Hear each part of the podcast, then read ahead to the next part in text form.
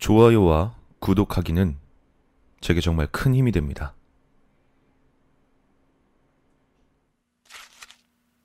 광고 식용인간 급구 먹히고 싶은 사람을 급하게 구합니다. 치사량의 모르핀으로 안락사 후 작업을 진행함으로 안심.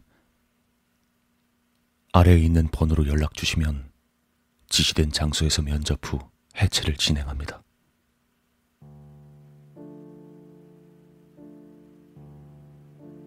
이 웃지 못할 기이한 살인 사건은 모두 저 광고 하나에서 비롯되었다.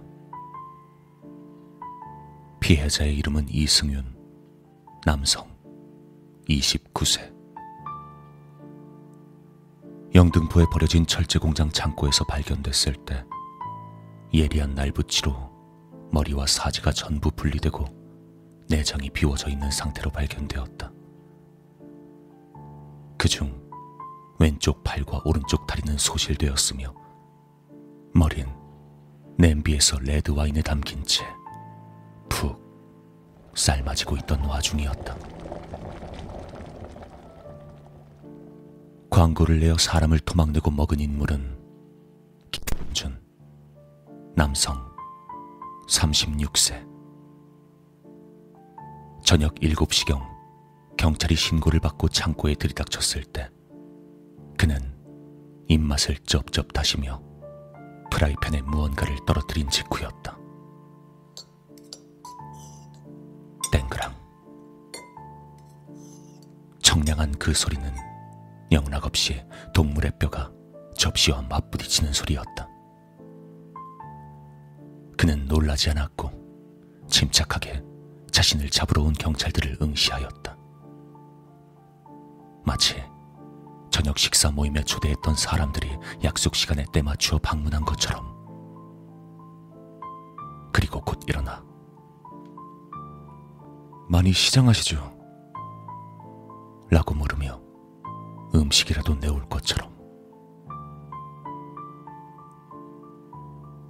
비디오 카메라 한 개, 모르핀 주사 두 개, 톱과 수술용 메스, 그리고 어울리지 않는 알록달록한 플라스틱 주방용품들과 향신료, 소금과 버터, 다시다와 브로콜리, 아스파라거스, 토마토와 감자.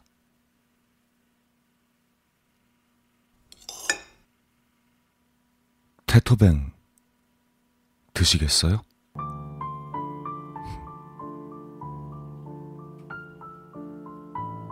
달려드는 경찰들을 향해 그가 그렇게 물었다.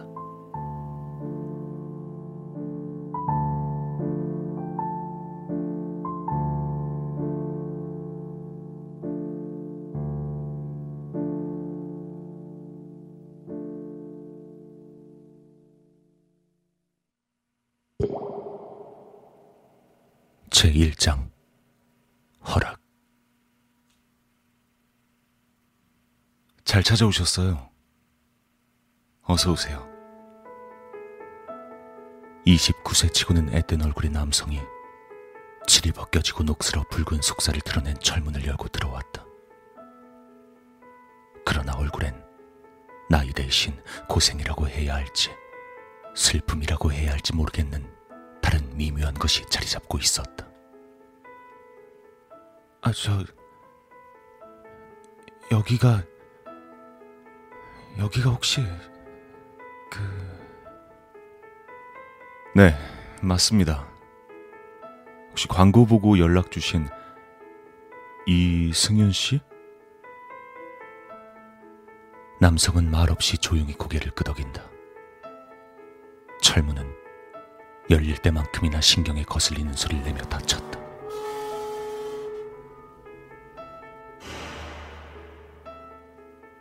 찾아오기 힘들었을 텐데. 그래도 잘 찾아왔네요.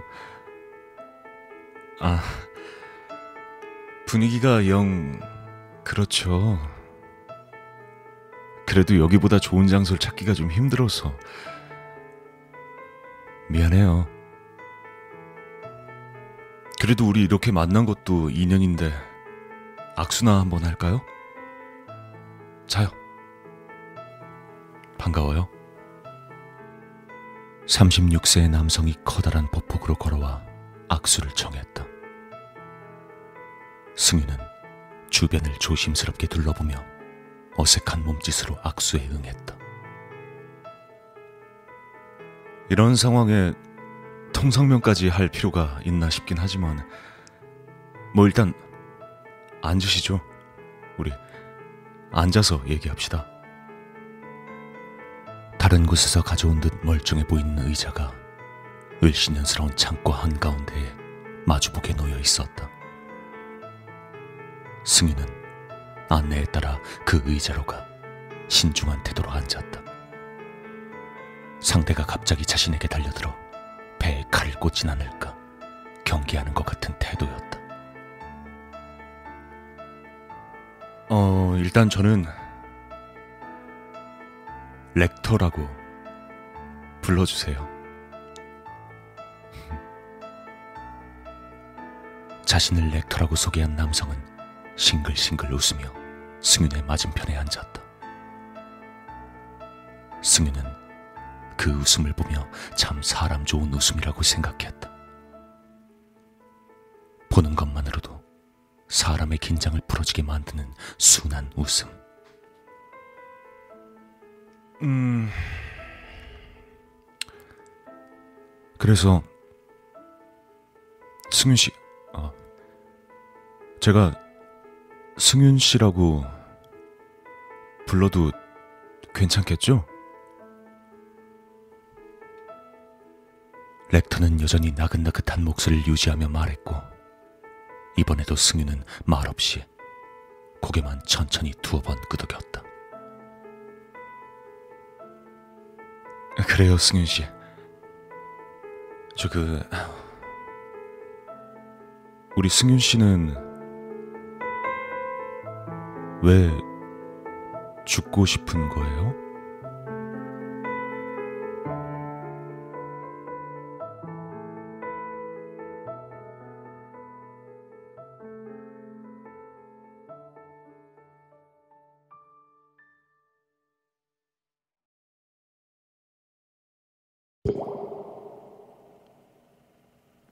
2장.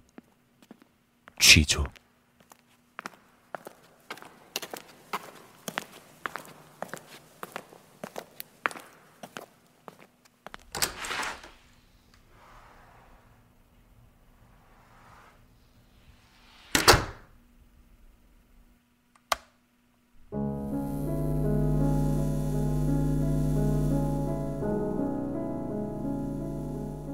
장영사는 어두컴컴한 취조실로 들어선다.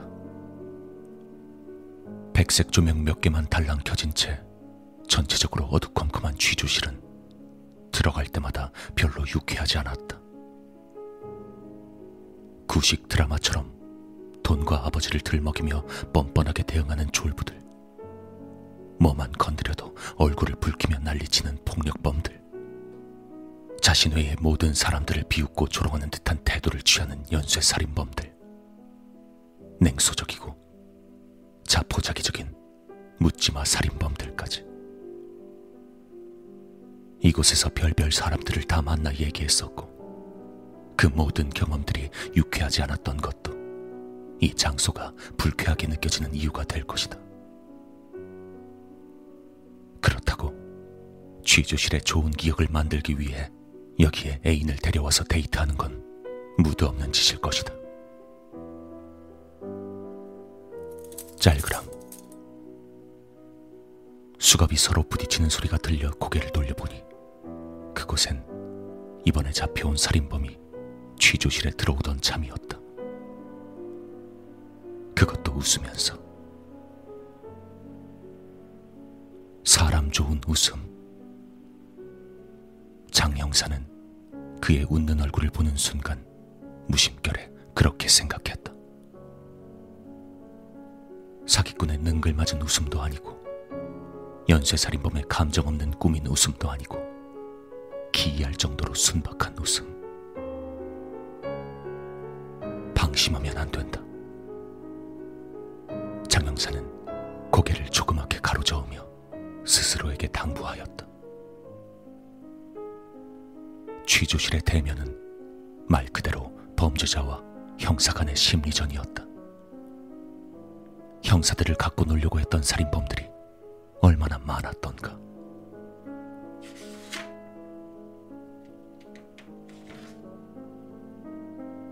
거기 앉아.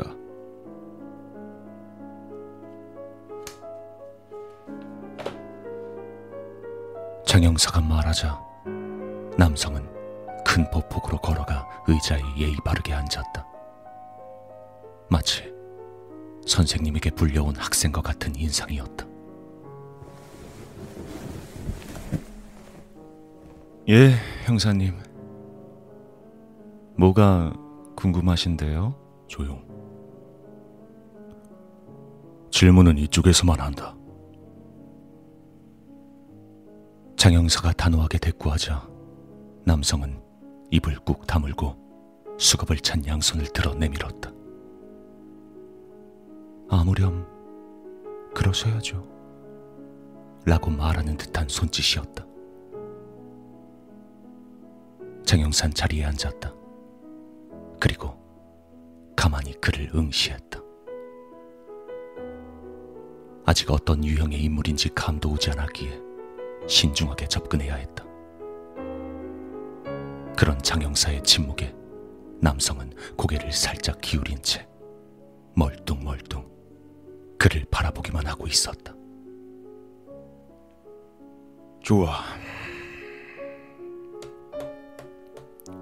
여기 적힌 건 다시 묻지 않겠어.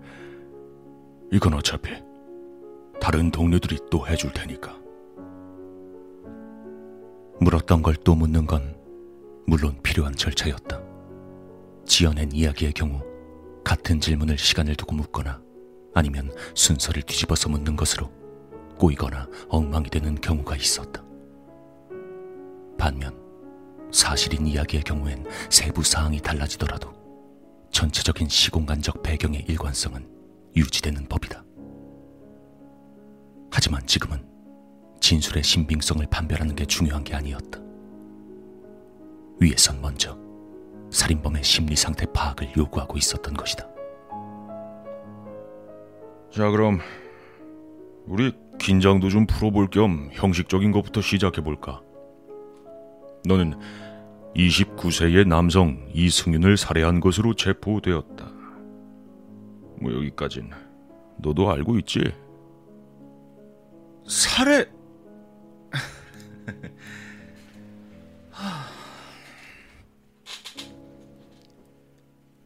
형사님 살해라니요. 전 분명히 허락을 구했다고요.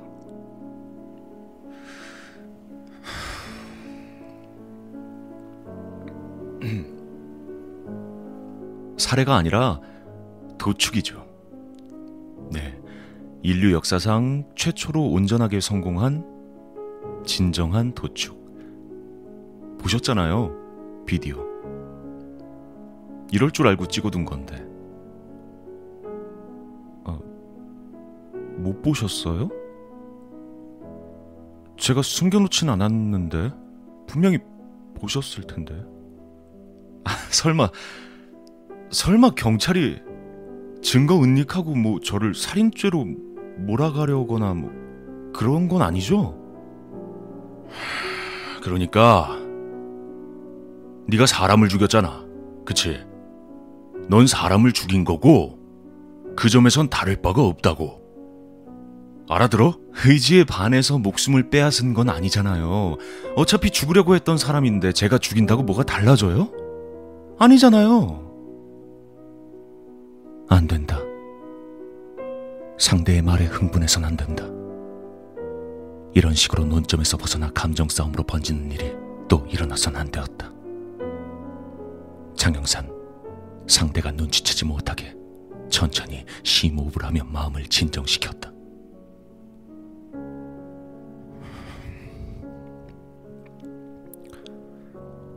그건 아무래도 좋아.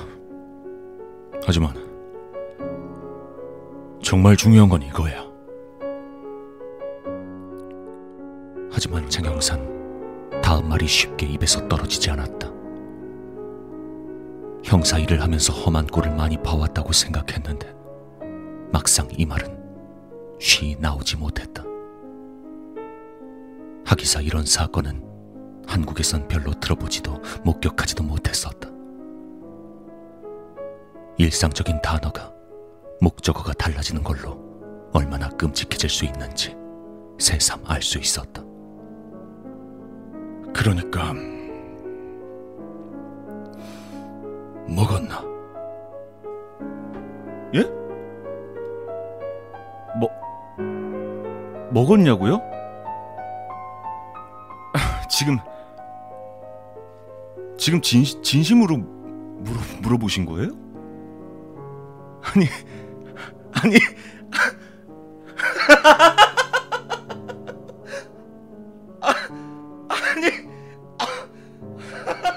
숨을 토해내듯 묻자 남성은 그 질문에 어이가 없고 황당하다는 듯이 눈을 동그랗게 뜨고 장영사를 빤히 보고는 너털 웃음을 터뜨렸다. 정말로 재밌는 농담을 들은 아이의 천진난만한 웃음으로 듣는 사람으로 하여금 이 사람은 그런 끔찍한 짓을 저지를 수 있는 사람이 아니라고 생각하게 만들 정도로 기분 좋은 웃음.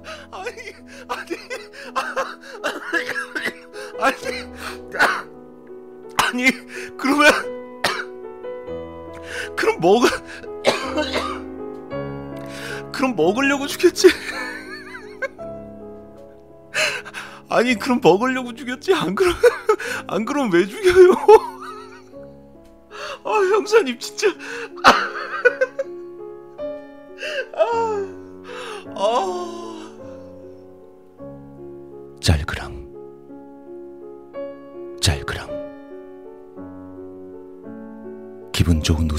사이에 섞여 들리는 수갑 부딪히는 소리는 장영사에게 그가 사람을 죽인 살인범이란 걸 계속 상기시켜 주었다. 아, 너무 무섭네.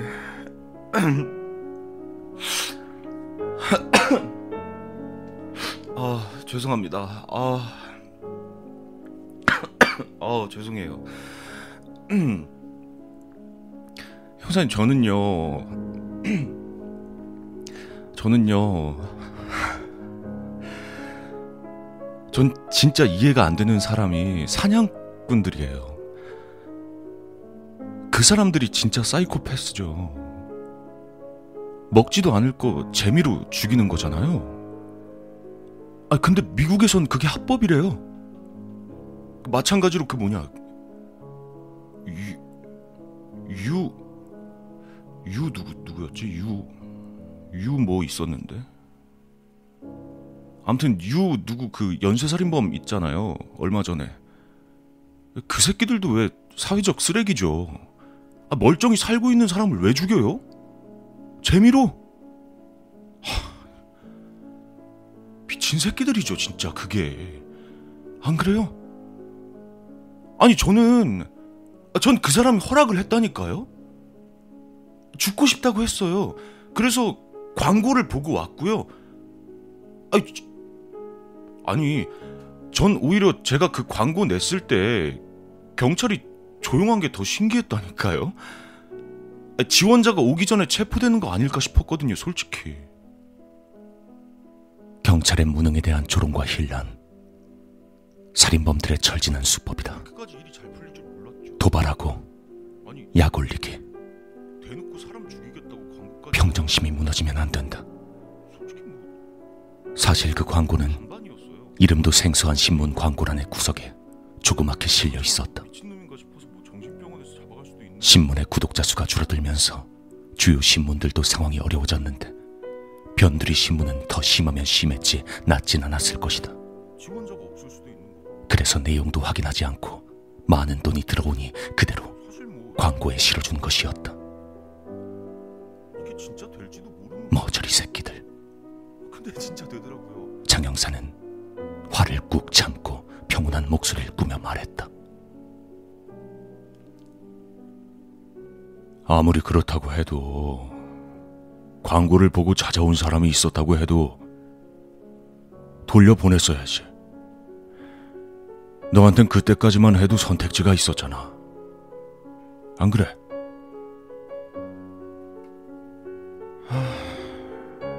형사님,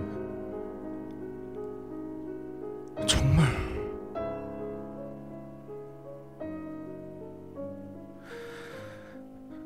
그 사람한테는 선택지가 없잖아요. 예? 제가 돌려보내면요? 그 사람은 결국 자살했을 거고, 어차피 그 사람은 죽었을 거잖아요. 그리고 경찰이 발견하고 강에서 건져 올리든 방에서 매달린 밧줄을 풀든 그랬겠죠? 그렇게 혼자 쓸쓸히 죽게 놔두고 그 사람 책임으로 돌리면 그럼 만족하세요? 아니면 제가 죽여서 불쌍하고 안타까워요? 그리고 전 배고팠다고요. 어차피 죽을 거. 제가 먹으면 뭐 어때서요? 장영사는 머리가 지끈 아파왔다. 가슴 한가운데에 누군가 묵직한 얼음 덩어리를 올려놓은 것처럼 오싹하고 답답해졌다. 형사님, 사람들은 되게 쉽게 말해요. 세상에 죽고 싶은 사람이 어딨어? 아무리 허락을 구했다고 해도 사실은 살고 싶었을 거야. 어쩌고 저쩌고.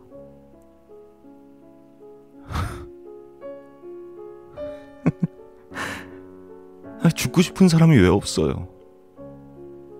얼마나 많은 사람들이 지금도 스스로 목숨을 끊고 있는데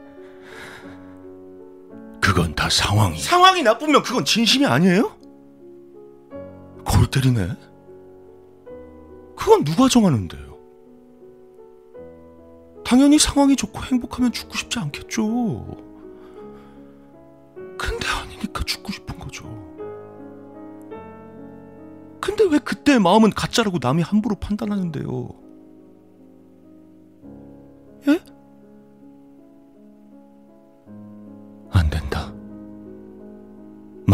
안 된다. 대화의 주도권을 뺏겨선 안 된다. 조용히 해. 묻는 말에만 대답해. 질문하는 건 이쪽이라고 분명히 말했을 텐데. 영 마음에 드는 방법은 아니었지만 강압적으로 강제로 가져오는 수밖에 없었다. 구식이지만 잘 먹힌다. 취조에서 인도주의적이고 민주적인 토론의 방식을 차용해서는 안 된다. 말랑말랑한 방법은 저들이 금방 찢어발긴다. 인간의 탈 아래에 발톱과 송곳니를 숨기고 있는 저들이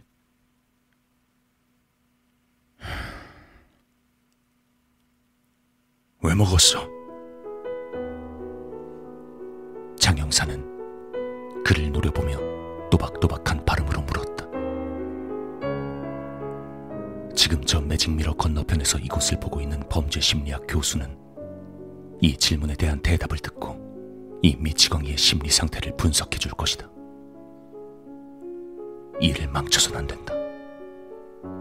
괴물과 싸우기 위해선 괴물을 이해해야 한다. 너 혹시라도 배고파서 뭐 이딴 소리 했다간 내 손에 아주 아작날 줄 알아.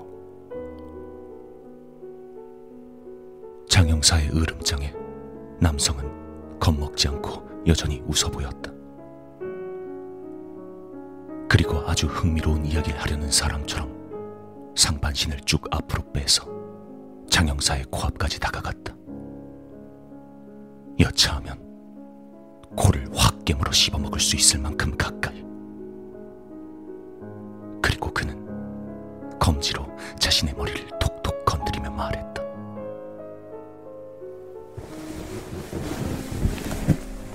그게요, 형사님. 여기서 목소리가 들렸거든요.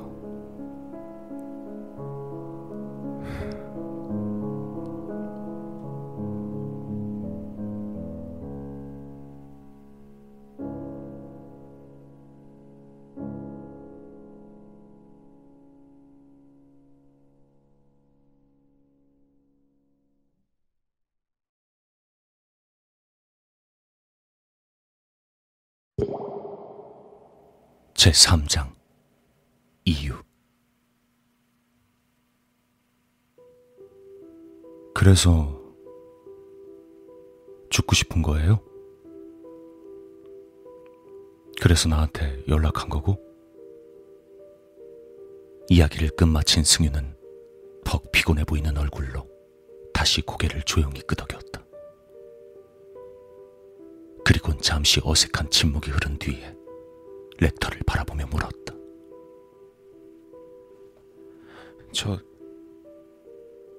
죄송한데 저도 하나만 여쭤봐도 괜찮을까요? 네? 아, 예, 그럼요. 편하게 물어보세요. 여러 개 물어봐도 괜찮아요. 뭐든지 다 대답해 드릴게요. 아, 그리고 말씀하시다가 마음 변하시면 언제든 다시 돌아가셔도 돼요. 저는 먹히기 싫은 사람 먹을 생각 없어요. 승유는 미심쩍은 표정으로 렉터를 바라보았다.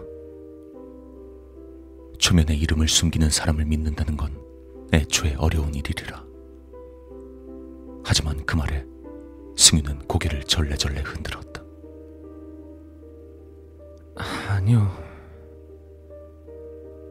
마음 변할 일 같은 건 없어요. 게다가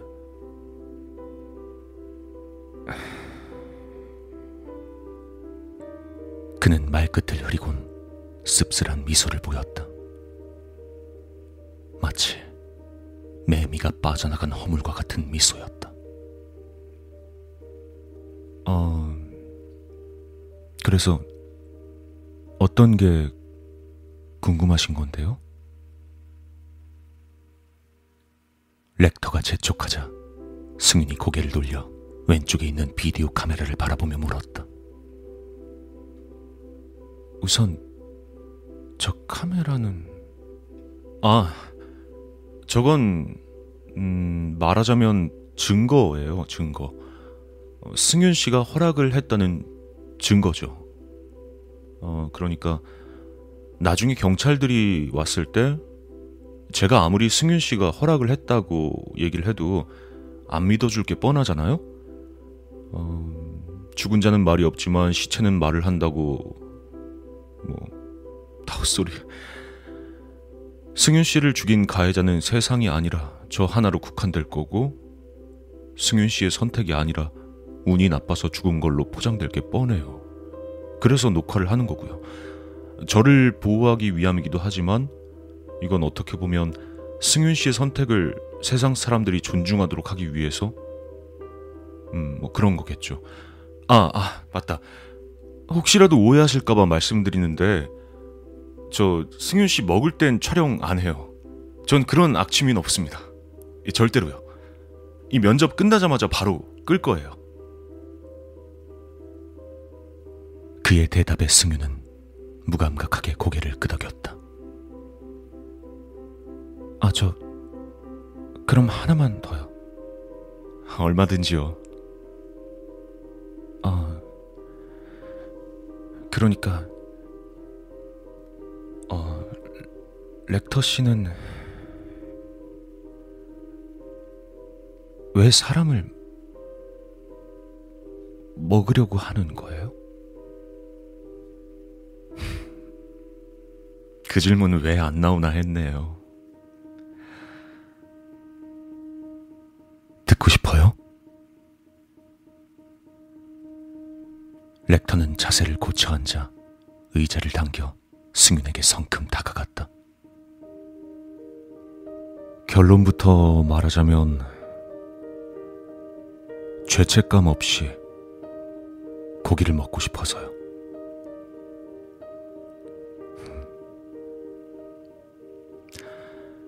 전 정말 고기를 좋아하거든요. 고기 맛있잖아요. 그쵸?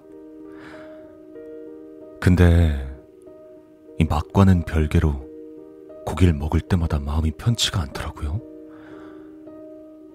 그 빌어먹을 다큐멘터리에서 나오는 비위생적인 사육장, 공장식 도축, 억지로 먹이고 짝짓기 시키는 학대.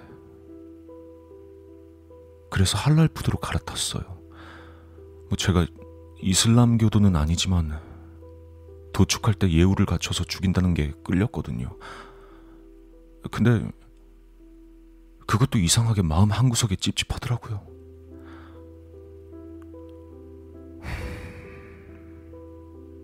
그래서 끊임없이 스스로에게 물었어요. 도대체 뭐가 문제일까?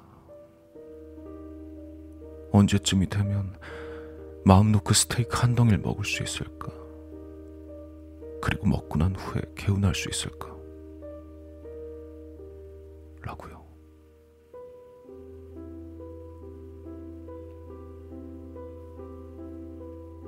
그래서요?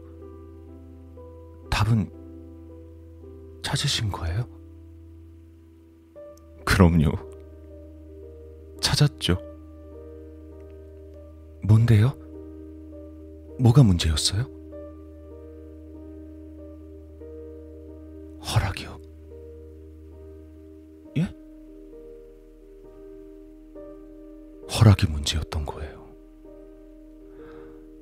아무리 예우를 갖추고 의식을 치른 후에 도축을 한다고 해도 그 소나 양은 죽기 싫었을 거예요. 닭, 토끼, 돼지도 있지만 무슨 말인지 알겠죠. 그 어떤 동물도 인간에게 먹히고 싶었다고 장담할 수가 없는 거예요.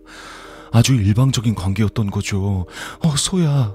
우린 네가 너무 맛있어서 널 죽이고 먹을 거야. 우릴 위해 희생을 해주다니 정말 고맙구나. 이런 말 안 하는 것보다 낫겠죠. 안 듣는 것보단 나을지도 몰라요. 근데 문제는 소는 우리 말을 못 알아듣고 우린 소가 동의하는지 아닌지 알아낼 방법이 없다는 거죠. 그냥 우리가 죽이고 일방적으로 고맙다는 표시를 하는 건데 소는 못 알아들으니까 인간의 자기 만족에 불과한 거였어요. 우린 감사 인사했으니까 됐어. 이런 식으로 말이에요. 이게 얼마나 얼마나 이기적이에요. 하지만 다른 육식 동물들도 초식 동물을 먹을 때는 알아요. 무슨 말씀 하시려는지. 근데 제가 드리고 싶은 말씀은 왜 다른 육식 동물이나 잡식 동물과 달리 인간만 육식의 죄책감을 가지냐는 거예요. 인간과 육식 동물의 차이는 거기서 나온다고요.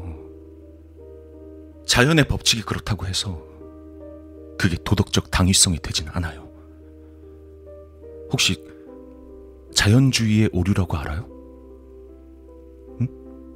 응? 모르면 됐어요. 중요한 건 아니니까. 어쨌든 음, 그걸 무시할 수가 없어요. 인간은 다른 생물을 먹고 죽이는 것에서 뭔가를 느끼는 거죠. 양심의 가책, 윤리의식, 죄의식, 뭐라고 불러도 상관없는 뭐 그런. 어쨌든 거기엔 이유가 있을 거예요. 신 같은 건 믿지도 않으니까 뭐 신을 들먹일 생각은 없지만 적어도 뭔가 인간이 나아가야 할 방향이 있는데 거기서 어긋났으니까 뭐 그런 부작용? 그런 게 일어나는 거라고요. 렉터의 열변에 승유는 잠자코 듣고 있었다. 뭔가 반발하거나 흥분하는 기색도 놀라는 기색도 없었다. 그건 렉터도 조금 놀랄 정도의 담담함이었다. 그러니까 지금 인간은 도축의 과정을 일상에서 분리시키는 걸로 그 죄책감을 외면하고 있는 거예요, 철저하게. 대부분의 사람들은 도축되고 난 후에 음식 재료가 돼버린 상품만 보지 그 고기가 어떻게 어디서 오는지는 별로 의식하려 하지 않아요. 알아보려 하지도 않고요. 채식주의? 나쁘지 않죠. 평화적인 운동으로선 뭐 나도 좋게 보고 있어요. 하지만 저는 다른 방향을 제시하고 싶은 거죠. 어, 인간은 합리적인 동물이잖아요? 사회적인 동물이고. 그리고 육식의 죄책감이란 건 어, 많은 사람들이 그 본질을 깨닫지 못하고 있지만 허락을 구하지 못한 것에서 비롯된다는 게 제 결론이고 어, 그래서 사람을 고르신 거군요. 말도 알아듣고 의사 표현도 할 수 있으니까 허락을 받을 수 있으니까. 승윤은 그 말을 중얼거리며 자신의 신발을 바라보았다. 골똘히 생각에 빠져 있는 모습이었다. 그 모습을 지켜보던 렉터는 조심스레 물었다. 승윤 씨 어때요? 아직도 저한테 먹힐 생각이 있어요? 전 아까도 말씀드렸지만 어 먹히고 싶지 않은 사람은 먹을 생각이 없어요. 마음 바뀌셨어요? 아니요. 승윤은 고개를 들어 렉터를 똑바로 바라보며 말했다. 제 생각엔 변함이 없어요.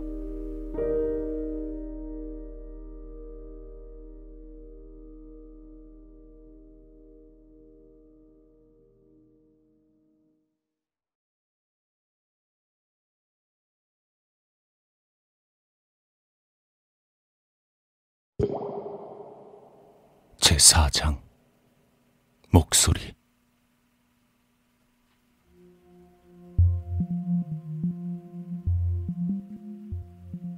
목소리가 들리셨다.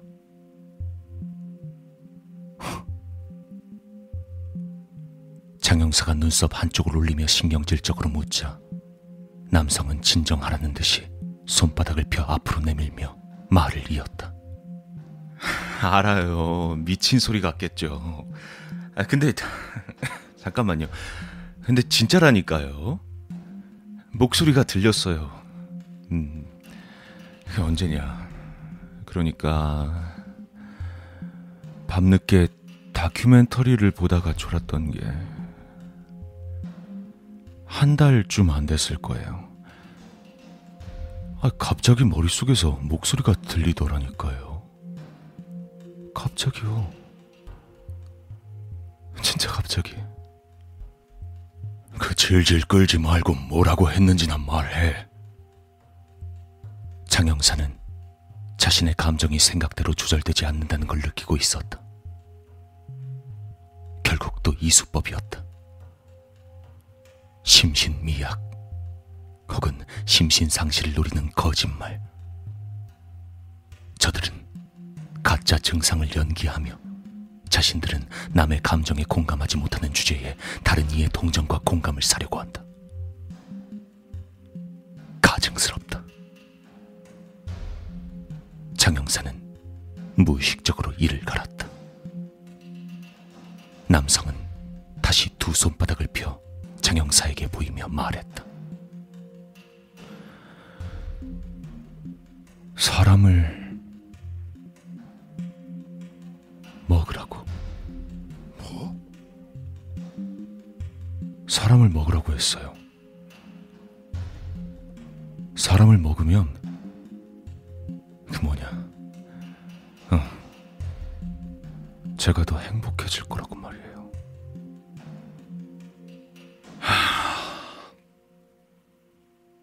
허튼 수작 부리지 마.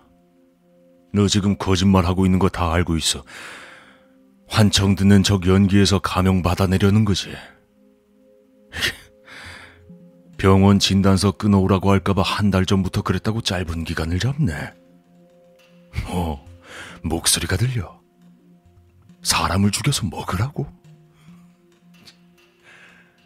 어디서 들은 거? 아니요, 아니요, 아니요, 아니요, 아니요, 아니요. 아니요.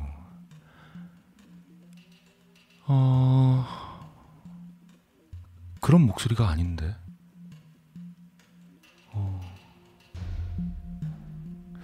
뭔가 착각하시는 것 같은데. 환청이나 그런 게 아니에요. 이걸 뭐라고 설명해야 되지? 음, 음, 그러니까, 어, 청소년들. 그래. 그 왜 사춘기 막 접어든 청소년들 있잖아요. 대화가 어떻게 흘러가는지 흐름을 잘 살펴봐야 했다. 공감 능력이 결여된 자들은 대화가 산만한 경우가 많았다. 그왜그 있잖아요. 그 어렸을 때 더 이상 귀엽고 순수한 그 아이라고 보기 힘든 그 성욕에 껄떡대게 되는 그 추잡한 시기 그, 그 그런 그 누가 시키지도 않았는데 아기였던 아이가 너나 할 것 없이 섹스에 관심 가지기 시작하고 그런 이야기 담긴 적나라한 소설 찾아 읽고 뭐 부모님한테 숨기는 건 많아지고 그왜 방문 걸어 잠그고 구석에서 자기 그거 잡고 숨 헐떡대면서 땀 아이 좀 그래. 그래서 하고 싶은 얘기가 뭔데? 에, 그런 거랑 비슷하다고요. 말하자면 그러니까 뭐 사춘기에 접어들면서 아이들 머릿속에는 뭐 섹스를 해라. 자손을 퍼뜨려라. 뭐 그런 목소리가 들린다고 할 수 있는 거죠. 그거랑 비슷하다고요. 그렇다고 걔네들이 실제로 그런 목소리를 듣는 건 아니잖아요. 아이, 형사님도 겪어봤잖아요, 그때를. 아이 또라이 새끼. 그러니까 네 말은 성에 눈을 뜨기 시작한 아이들처럼 넌 한 달 전부터 갑자기 사람을 보고 군침을 흘리게 됐다. 뭐 조금 맥락이 다르긴 한데 비슷해요, 그거랑. 예. 에, 그러니까 제가 하고 싶은 말이 뭐냐면요, 형사님. 그 남자는 낙제생에게 인내심을 가지고 수업을 가르치는 선생님처럼 굴었다. 장 형사는 헛소리를 하면 위로부터 한 소리를 들을 각오를 하고 저놈의 코를 부러뜨리겠다고 생각하고 있었다. 그러니까 그러니까 이게 본능이라는 거죠. 아시겠어요?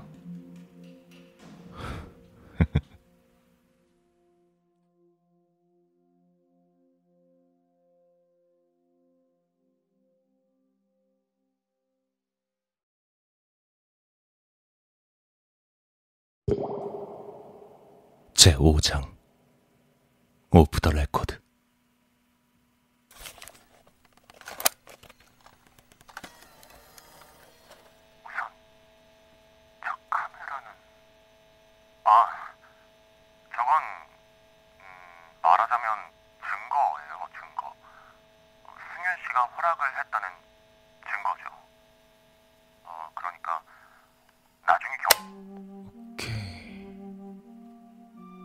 녹화는 잘 된 것 같고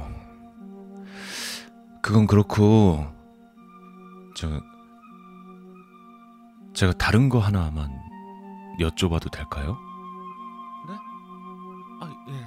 녹화를 종료하고 영상 확인을 끝마친 렉터가 침대를 끌고 오며 의자에 앉아 있는 승윤에게 물었다. 승윤이 그를 보고 달려와서 침대를 옮기는 걸 도우려 하자 렉터는 그만두라는 손짓을 했다. 아, 아니에요. 여기 위에서 죽으실 분한테 일을 시킬 수는 없죠. 그냥 편하게, 예, 편하게 쉬고 계세요. 아, 여기, 여기서 하, 하나요? 저는 뭐 수술용 테이블이나 뭐 그런, 그런 데서 할 줄 알았는데. 예? 아, 그게 무슨 소리예요? 마지막인데 편안해야죠. 전 인도주의적인 도축을 지향합니다. 곧 죽을 사람이라고 해도 절대 함부로 대하고 싶지 않아요. 그 말에 승유는 복잡 미묘한 표정을 지었다. 분명한 건 감동과는 거리가 먼 감정이었다는 것이다. 아, 아무튼 그래서 아까 여쭤보려던 걸 말씀드리자면 아, 네. 말씀하세요. 어 음, 그러니까 그냥 본인이 혼자서 그 죽을 수도 있었을 텐데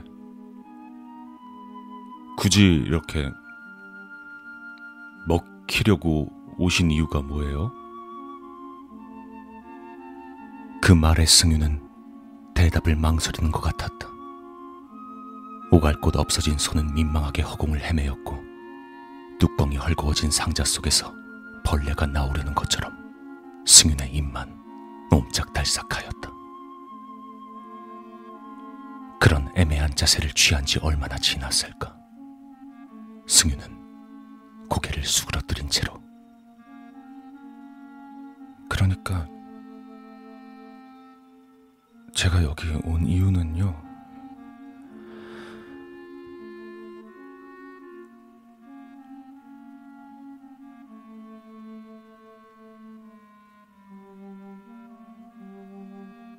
기어가는 목소리로 들릴락 말락 할 정도로 말하였다.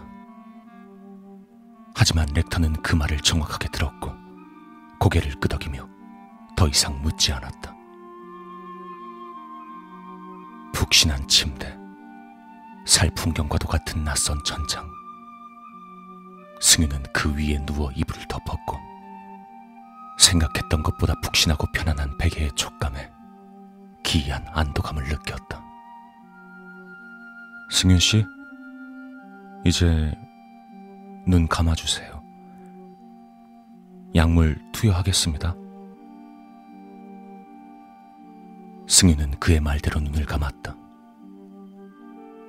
완전한 어둠. 하지만 그 속에서 이상한 무늬들이 피어올랐다가 사라지길 반복했다. 눈을 질끈 감으면 질끈 감을수록 그 문양들은 선명해졌다.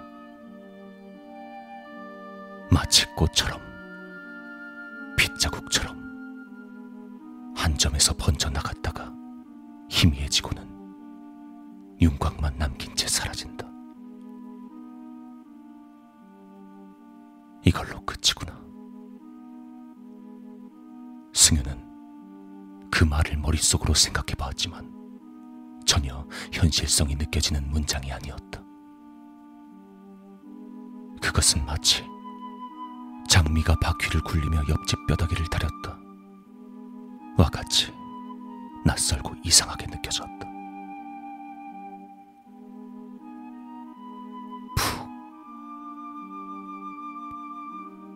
눈을 감은 탓인지 목에 찔리는 주사바늘의 감촉이 터무니없이 과장되게 느껴졌다. 정말로 끝이구나. 곧 죽을 몸에서 마지막 발악이라도 해보겠다는 듯이 온갖 감정이 밀려 들어왔다. 감정과 감정이 만나 생각을 만들어내었다. 생각은 금세 휘발되어 더욱 복잡한 감정의 소용돌이를 만들어내었다. 그 속에 사실은 살고 싶었다도 있었을까?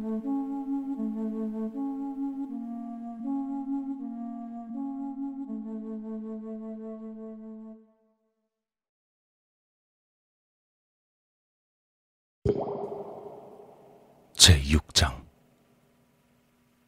본능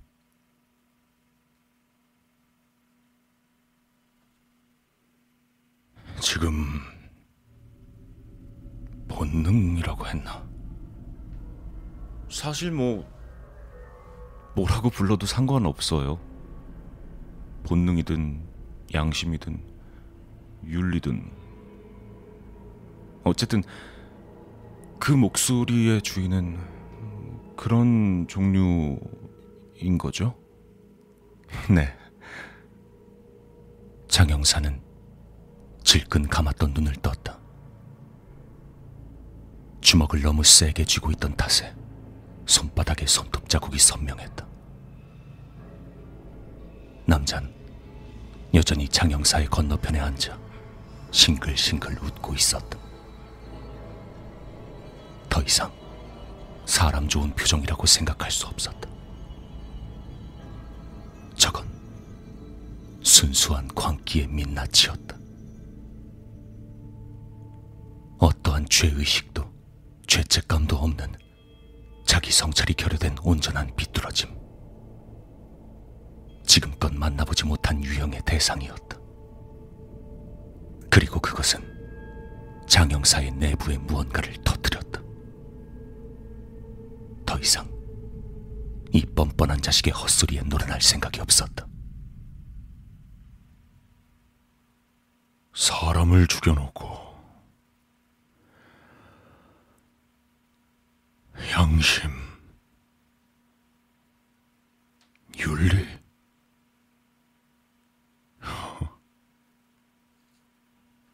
장영사는 자리에서 일어나 의자를 들고 취조실 문으로 다가갔다. 그리고는 의자를 문에 비스듬히 세워 등받이 윗부분을 문고리 아래에 거칠게 끼워 넣었다. 이렇게 해놓으면 바깥에서 잠시 동안은 문을 열고 들어올 수 없을 것이다. 아니나 다를까 매직 미러 너머에서 장영사의 행동을 본 사람들이 달려와 문을 두들기고 소리치기 시작했다. 문이 목줄을 매단 미친 개처럼 사납게 흔들리고 지저댔지만 의자에 막혀 열리지 않았다. 성질 더러운 개의 입마개와 같은 역할을 톡톡히 해내고 있었다.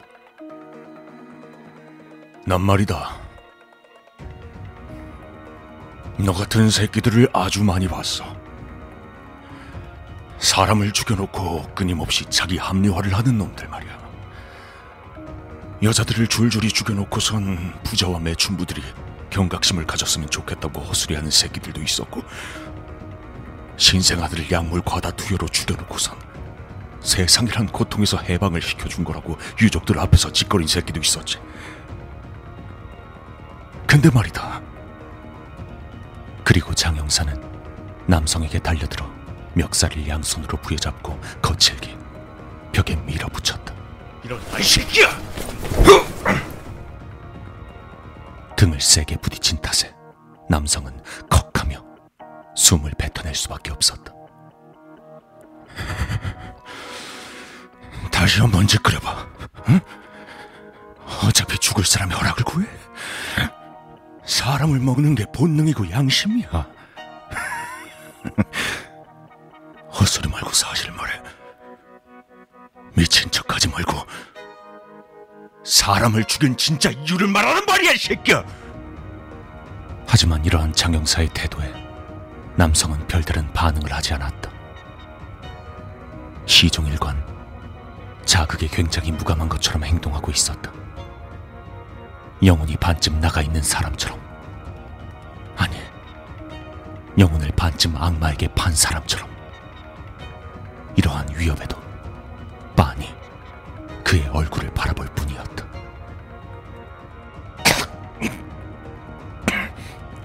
그래 결국 이런 거밖에 할 줄 아는 게 없지? 당신네들이 떠들어대는 정인이 양심이라는 거 다 개소리야. 역 같은 가식이라고. 이번에 난 태어나서 처음으로 죄책감 하나 없이 고기를 먹었어 역사상 그 누구도 해내지 못한 걸 해냈다고 어? 입 다물어, 이 개새끼야. 네가 뭐라도 된 것처럼 우쭐대지 마. 가짜는 영웅 심리에 취하지 말란 말이야. 넌 그냥 변태 같은 취향을 가진 살인범에 불과해. 알아? 문이 더욱 격렬하게 흔들렸다. 금방이라도 부서질 것 같은 소리가 났지만 철제 문이었기 때문에 부서지는 일은 없을 것이다. 멱살을 잡힌 남성은 덜컹거리는 문 쪽을 힐끔 본 후 말을 이었다.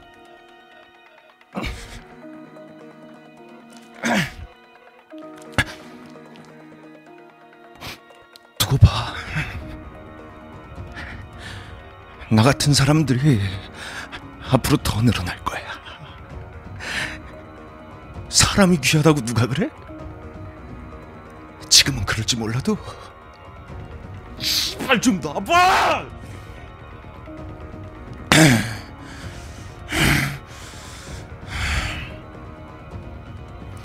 앞으로 인구가 더 늘어나서 잉여 인간들이 쓰레기처럼 거리에 굴러다닐 정도가 되면 아무도 그렇게 생각 안 할걸? 어차피 인류가 가야 할 길이야. 점차 더 많은 사람들이 내가 들었던 것과 같은 목소리를 들을 거고 그리고 인류는 결국 육식의 죄의식에서 해방되는 거야. 알아? 아니 근데 이 미친 새끼가 진짜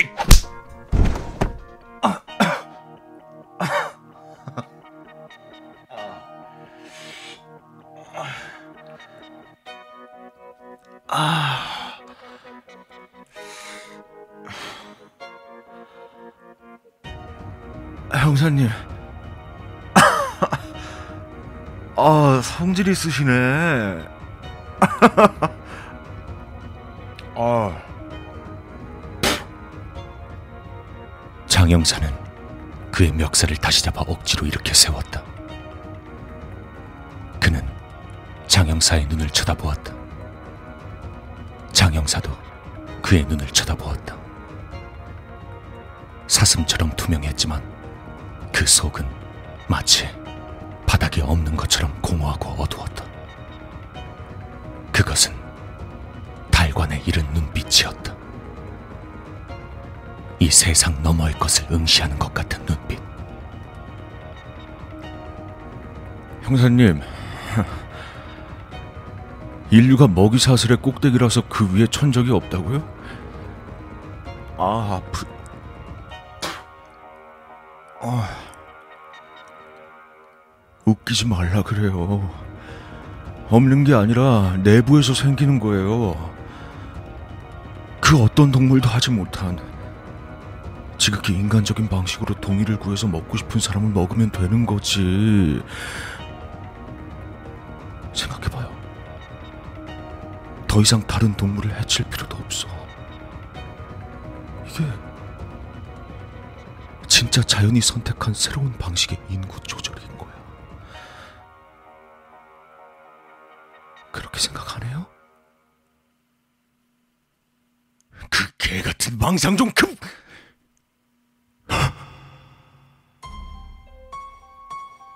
장영사가 다시 주먹을 치켜들었지만 남성은 움찔하기는커녕 눈을 똑바로 뜬 채 장영사의 주먹을 눈으로 쫓았다. 보통 사람에게선 기대할 수 없는 낯선 반응에 장영사는 목덜미에서 소름이 돋는 것을 느꼈다. 장영사가 멈칫하자 그때를 놓치지 않고 남잔 낮은 목소리로 물어왔다. 이승윤.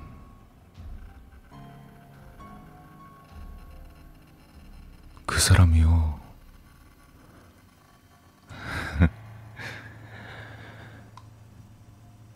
그 사람이 먹히고 싶어 한 진짜 이유가 뭔지 알아? 죽고 싶어 한 이유가 아니라 먹히고 싶어 한 이유 말이야. 그건 내가 비디오에 안 찍어놨거든. 남자가 그 말을 끝내기 무섭게 취조실 문이 쾅 하는 소리와 함께 열렸고 다른 영사들이 거칠게 장영사를 남자에게서 떼어내 끌고 갔다. 장영사는 몸부림쳤지만 장정넷이 덤벼든 걸 뿌리칠 순 없었다.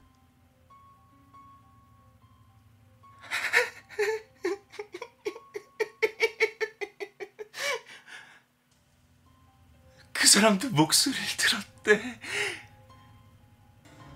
사람에게 먹히라고. 음식이더라고. 듣고 있어? 그 사람은 먹히려고 태어난 거야. 난 먹기 위해서 태어난 거고.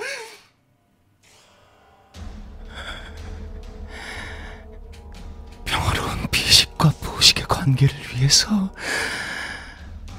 자연이 현명하게 마련한 장치지. 너무 아름답지 않아?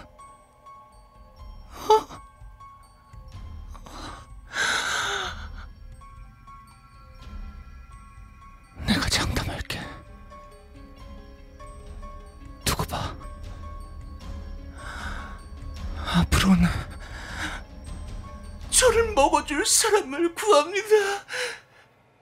그런 광고도 나올 테니까.